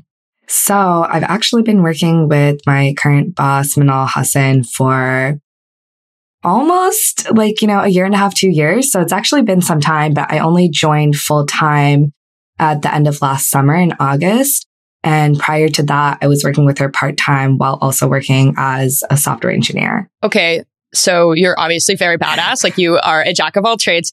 For everyone listening, I've been trying, I've been ha- like just making up excuses to get Anisha on this podcast. Like I, she's one of those people who I met um, I don't think we met actually in a tech atmosphere, but we met out at like kind of a uh, like a dinner drink situation with other people that work in tech. And I was like, immediately, I was like, okay, we're getting around sometime. Like you're so super pumped that you started your podcast. I love it.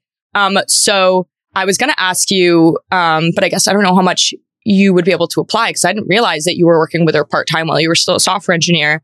But how would you advise companies at these events, especially VCs, to go in and hire young people? Like, how would they approach it? Because I don't necessarily think that just, although I, I'm like, I'm not going to lie, like, obviously I obviously am going to these events, but I don't know necessarily how much of a good outcome it is to bring a bunch of young people together, a sick DJ, and then throw alcohol out there and be like, yay, like, how, what, what should VCs be doing and how could they be hiring during these events? Um, I, I think this is going to partially answer your question, but this is also just kind of like a, a general opinion I hold. Mm-hmm having been to a lot of these conferences over the past year, I've increasingly found that I really, really appreciate the more curated, smaller events, um, which don't really look like the massive ragers that have a sick DJ, tons of alcohol, and you know you stand yeah. in a line to get in yeah. after midnight, right? I guess that's not the um, purpose of those events either. Like I, I, I know they're not the purpose, either.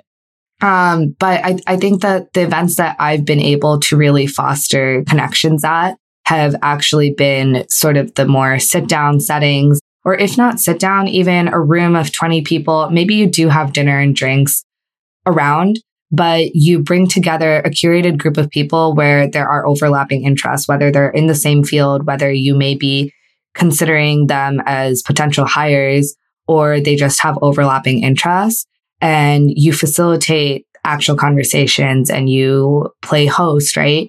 And I think sometimes recruiting in this field, especially on the venture side of things, is kind of a long game. It mm. doesn't happen in a traditional, you know, hey, I'm going to just give you the first interview and then like three interviews down the line, you're at your offsite, right? And mm-hmm. sometimes it does. But I think if you're using these settings to really see candidates in different ways and just get to know them and be comfortable with them and see how they interact with one another. I think providing environments and situations in which you can just have them talk to each other and you get to talk to them, they get to talk to members of the team in a relatively organic way. Obviously, everything can be kind of curated, kind of um, guided, if you will. But I think, let's say you have a small happy hour um, and I've seen a lot of these where you do dinner first with mm-hmm. a smaller group of people. Maybe it's like 20 to 30 to 40 people and you give them enough time before dinner to chat with one another. And then you do do a sit down dinner. So everyone gets to see, sit down. Um, it's not crazy loud and they can talk to the person next to them. Yeah. And then after that, um, have a larger, more open kind of happy hour drink setting where maybe some other members of the community come and join and you get to facilitate more conversations that way. And I think just organically, if you as the recruiter are trying to talk to specific candidates just over the course of the night, you will be able to find time to speak with them. And hopefully it's not a really busy or loud environment that you're able to get in some really valuable conversations. Um, you get to see how they interact with other members of your team. And it's a little bit you know, just more organic and it's a little bit more conducive to having such conversations than in a loud club environment. And I think a mix of those or, you know, even brunch kind of settings, just like smaller curated settings where there is I, I think events, like organizing events is kind of an art, right? Totally. And if you put together like the different factors that can make it more conducive for the kinds of conversations and interactions you want to happen, that is what is important. So if Mm-hmm. you're optimizing for really assessing different candidates for roles that might be people facing or social, and you're like, Hey, I want to see how they are going to interact in these settings. And I also want to make sure that they have an opportunity to talk to different members of the team, how they talk to other potential candidates. How do I curate events that like have different variables that make it more conducive for me to observe those things or for me to have those conversations that I'd like to have with them in a relatively organic way. Right. So I think being mindful about how events are curated and how events are thrown and being very intentional about it is important because, you know, given enough money and resources, like you can just throw a party, right? Yeah. And it's very easy to be like, Hey, happy hour, send out invites to like everyone on this list. We'll have alcohol, we'll have food come through. But that doesn't necessarily like make for the best setting Mhm. if you are trying to be intentional for a specific purpose. And I think we, when events are very curated and very thoughtful, it's very clear. I totally, I definitely agree with you. And I think, first off, shout out to Zara from Republic. She was on a previous episode. I think she would actually be a phenomenal contact for people to reach out to. Um, Zara from Republic, previous episode, previous segment, excuse me, of OK Boomer. Uh, Anisha and I actually both went to one of her dinners and it was so tasteful. It was an iftar. It was my first one, which was quite, quite incredible. We had a bunch of good food and the conversation was really awesome. I got to meet a bunch of people on the Republic team. This wasn't like a hiring event per se. It was just to kind of like connect other people from the Republic team to, you know, people in other industries. Really well done. And another person that does events really well is my boss, Jason. Jason is notorious for having really good events. Even when I was able to help out um, with the All In Summit, which passed um, last month, we were able to talk about things like how to punch up the event by doing things like say there are two different rooms, make sure one of them has like a lot lower music than the other room so people were able to converse because people were there was somebody there I know in particular, she went, she's like, I'm here, I'm on a scholarship. I am on like a sabbatical, like I left my job and I'm kind of doing like my adult version of a, of abroad right now uh, in Miami. And I've decided that like this is a good place to network for work. And I'm like, this is actually so incredible that Jason was able to think like kind of two steps ahead and like really put these intentional spaces around the after um, after parties for these events um, for the talks, so people were able to converse. And I think it's great.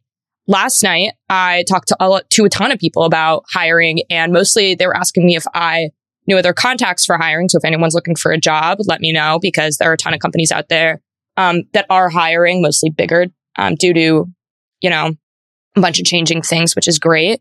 Um, but unfortunately, the event that I was at that we were talking about hiring was a club. It was Tao for an event for the In-Betweeners NFT and an awesome DJ was there, Blondish. She freaking killed it.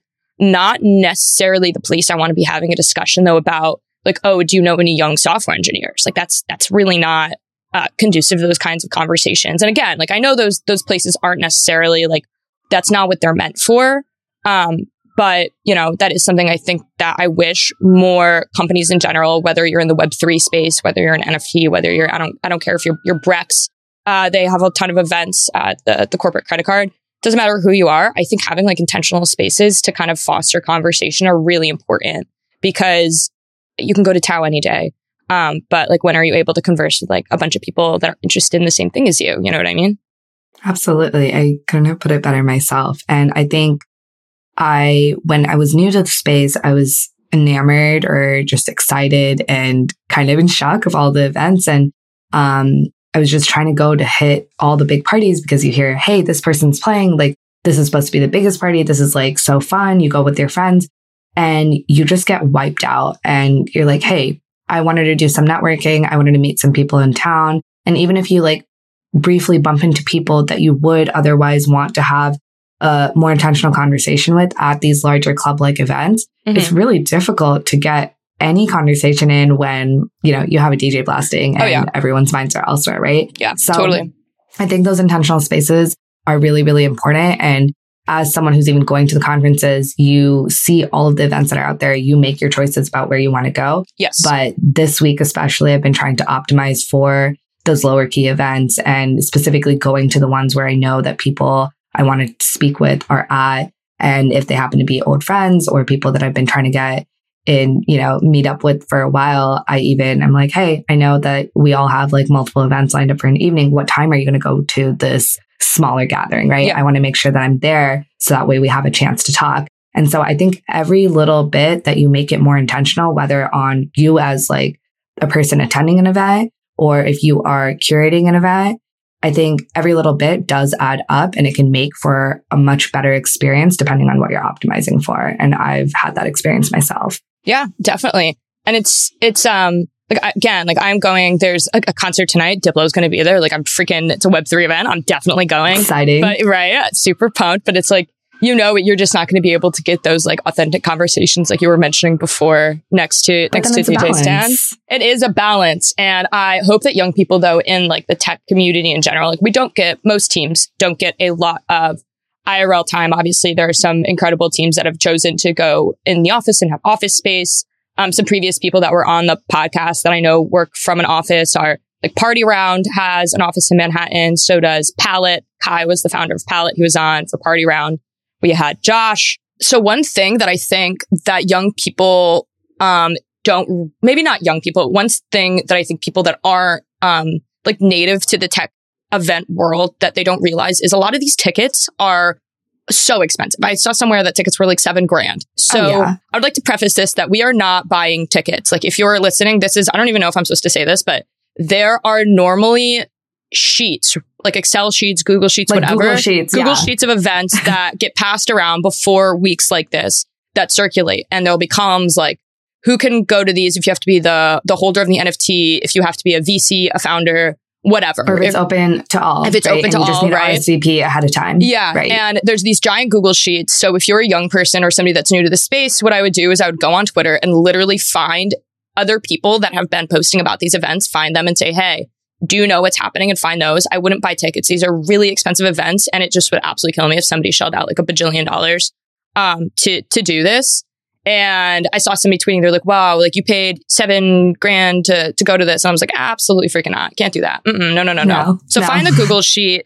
Um, and then from that Google sheet, what I would do is I would go into normally it's a Partiful link, although I did see some Eventbrite links, which I thought was interesting.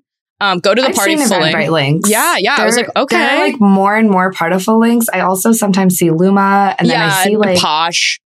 Posh, a scattered few, which are like go to my website and they try to do their own thing. And I'm like, can Yeah. you just Can you- do can the you same stick to- thing as yeah. everyone else? If everybody Yeah. can do Partiful, producer Partiful, Justin and I talk about this all like quite frequently. We Just love different ticketing. I, I talk about ticketing. I, I don't know if he loves it, but I bring it up freaking all the time. I'm like, Justin, what do we think about ticketing apps? Um, but party, yeah, standardized Partiful. But what I would do Please. if you're trying to find like smaller events is I would go find that Google sheet, go to the Partiful link, and then see how many people um, are RSVP'd. And sometimes you're able to see who already RSVP'd in Partiful and see their like Twitter accounts, um, which is really nice to see like if you have mutual friends going. But um, that's a really good way to like kind of scout out those those smaller events, which are definitely more beneficial if you're somebody who's either looking to hire or looking to be hired, or if you're just somebody trying to network because it's really freaking hard to network as a remote person. Um, before I had this job, I reached out to one person every day for 100 days. It was like a little personal challenge of mine, and it's documented like somewhere on my Twitter because I was like really bad at reaching out to people. Um, like no, that cold turkey. so helpful. It, oh my gosh. So good. Oh my gosh. I used to do so that bad. too a long time ago, and I still occasionally do it, but Yeah. far less. But I I remember when I was really really new to the industry, my Mhm. background is actually in medicine, and then I was like, "Whoa, okay, what can you not do? friends? What can you not do? Let's hear this. What can you not? Okay, so I'm hearing like I'm hearing like Plenty of things. doctor, software engineer, VC, podcast oh, host, it, if it makes you feel any better, I can't navigate for, for like at all. Like to Who save can't my use life. Google Maps? Who can't use Google Maps? I can't use I can't use Google Maps and I don't get any pop culture references. Dude. So I hope that I hope that makes you feel better because it's like shocking how bad Yeah. I am. Dude, no, I love it. I love it. You're good at everything else. if Um, that's the one thing you have to give up. Um, anyway, Um, yeah. but yeah, what I was I was also just going to add like with all of these events, sometimes um, I've definitely done this in the past where I think I can hit like four events in a Yeah. night and then I'm like, wait. And then I do use Google Maps because I have no sense of direction, even in the city I live in, in, in New York. And so one thing that's been really helpful is like I'll RSVP and I'm like, okay, these are the three events. Um, what is the vibe of each of these events? Like how much do I want to go to each, each event? And then like, where are they located? Right. And then like take into account like how long it'll take to get there and realistically, when am I going to get there? How long do I want to spend there? And I think in the past, there have been times where I would be like, okay, there are whatever, like three happy hours that are each like from five to eight or six to nine or something in that Mhm. general time range. I can probably hop between all three and stay at them for like, you know, 30 to 45 minutes to an hour each and then go to the next one. Um, and that's something that I've done in the past because I was, a lot of these events do sound really cool. They're in like insane locations where I normally would never, um, you know, pay to get in, or it's like, you know, a more rare occasion kind of thing Totally. or uh, artist is playing or or you are trying to see people that you would like to have a conversation with but they are only at these different events right Yeah. But this time around i've been like you know what i'm going to pick like one maybe two events that i'd like to go to every day and uh, there might be like a few other events that you know if i make it or if i go to it after that would be great But but so- i'm not putting pressure on myself to go there because running around takes more time than you think Mhm. and sometimes you go to a party or happy hour and you do have these really good conversations. And then you're like, wait, I can just continue having good conversations Yeah. here. I don't need to go somewhere else in the hope and pursuit of having good conversations at another location. If I'm having that here, like, like why, why do you need to do that? Right. And you know, there's always like the grass is always greener. Maybe there's like someone you'll meet at, at the other place that'll be like cooler or better or more beneficial for you to meet. But it doesn't always play out that way. And I think sometimes when you're like in pursuit of way too many different things, you just get exhausted. You don't actually have all the good conversations and you might just be like running around talking to people for five minutes because you're Mhm. like, oh, like I need to go Yeah. to the next thing. Um, and that's what I've been trying to do this week. And sometimes even like not going to events that I was like interested in or excited about, like that's actually okay too. Yeah. Yeah. Last night I went to like a happy hour and a dinner and I was supposed to go to like a late night party like thing that a friend's company was hosting. Um, but I was like, you know what? I'm just going to go home and like hang out with my Yeah. roommates. Um, and I did that and started going to the party. Probably felt great. I'm, yeah, I, I slept in my bed at not a totally insane hour. Yeah. And I was like, I'm And you're good to go for today. Yeah. I'm good to go for today. Dude. Um, so we went to the bar next door to my apartment. And I was like, this is also a vibe, right? Yeah. Yeah. Um, and sometimes when you're chasing the most exciting thing, you run yourself ragged. And there's so many people that have gotten COVID after conferences or get like Mm. super sick. I feel like I'm like already sort of losing my voice. um, but I, I think like sometimes it's okay to keep in mind that you don't need to go to everything, Oh, yeah. even if it's like, even if you're like, I flew to the city to network or to meet all these people, it is possible to still do that without doing everything. Without burning yourself out. Without burning Yeah. yourself out. And that's okay. It might even be like for the best. Yeah, yeah. Well, these are great takeaways, I think, for people interested in attending tech events, in attending NFT NYC. Again, don't buy tickets. Don't burn yourself Don't out. Find the Google Sheet. A person, I'm going to have to plug the absolute king of dishing out where people are going to be on the weekends, Andrew Yeung at A N D R U uh, Y E U N G, I believe is his name on Twitter. He has a link in his bio. This, he didn't tell me to like promote this or anything. This is just like, I met Andrew one time and he is just somebody that is normally really on top of the tech and business. If you're not interested in tech, I know he works at Facebook. So he does have like more corporate kind of events that happen as well. But if you're interested in networking, I know a bunch of tech companies are laying off right now. So if you're interested in looking for a job, I would highly recommend um, going to his page, even DMing him. Um, I've gotten coffee with him before. He's he's a really great person.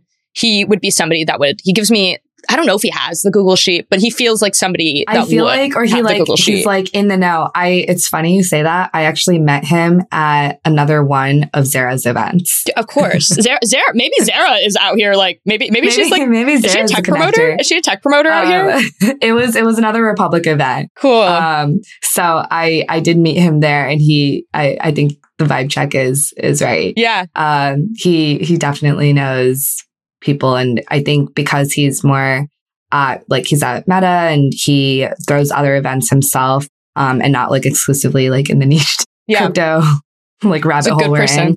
Um, he, he's a great person to reach out to. Hundred percent. Yeah. So I hope everybody has an enjoyable NFT NYC. This is coming out on Friday. So almost all the events will be done. But if you're on the off chance listening to this right when it comes out, hope you have a good weekend. Or There's- for the next yeah. one. Or for the next one, any other events? I know Jadon, again, who's uh, previously on This Week in Startups, is in town, but he was telling me Miami Hack Week, you know, another great networking event. Um, when I was there, I spoke to um, Eric Button from TAP, and he was my interview for this week in startups for that week. And he actually found a bunch of really good software engineers from that event. So, Miami Hack Week, if you're interested in attending another one, would highly recommend looking at that, taking these uh, little bits of wisdom on how to navigate like the the event space. And hope everybody stays safe and has fun. Thank you so much for having me on. Thank you so much, Anisha. And oh, before you log off, actually, where can people find you? Yeah. Can people find you on Twitter? People can find me on Twitter. My Twitter handle is literally you found Anisha spelled as Y O U F O U N D A N I S H A. Cool. And it's Pilled the Podcast on Twitter, right? Your podcast? I think it's at Pilled the Pod. So P I L L E D. Dude, such a good. How did you get that handle? How did you get that handle? You must have killed somebody for that. I, I, I, I get lucky once in a while. I, Yeah. I don't, I don't ask too many questions. Awesome. So- Uh, but I snagged it. Amazing. So at Pilled the Pod and at You Found Anisha, thank you again so much and talk to you again hopefully next week. Let's grab a drink. Absolutely. Cool. Thank you. Okay, everybody, thanks for listening to Friday's edition of This Week in Startups. Yes. Remember, we have a great Sunday show coming up with VC Sunday School and This Week in Climate Startups, where I get to talk to the electric sea glider people. You don't want to miss that. So many cool companies in So many climate cool and companies. And so many great business opportunities. My God, I just love the SaaS software companies that are in climate. To me, that's the huge win when you combine those two. Marketplaces, maybe too. So anyway, uh, we'll be back Monday, uh, Yeah. and you'll hear from us on Sunday, obviously. And Monday we will have a fresh news show for you. You, if you want to join us live, ask us questions, be in the chat room. Just go to youtube.com slash this weekend. You hit the subscribe button. Right next to it's a bell. Just try turning that bell on. You'll get a notification on YouTube. YouTube works great in the background. You click it, you listen to us in the background while you're at work. And you know, may have a question for us, and you, you'll see probably three, four, five hundred other fans of the show just tuning in live, chewing the fat, and uh, we'll have a lot to talk about on Monday. Yes, Molly, We will. So hang in there, everybody. It's listen. We we got you. we got you. We got you. It's gonna be. We'll be. It's going to be okay. it's gonna be okay. We're gonna get through this together. All right, Yeah. everybody. Have Have a good have weekend. restful weekend, and we'll we'll hear. We'll, you'll hear from us on Sunday and Monday. Bye. Bye.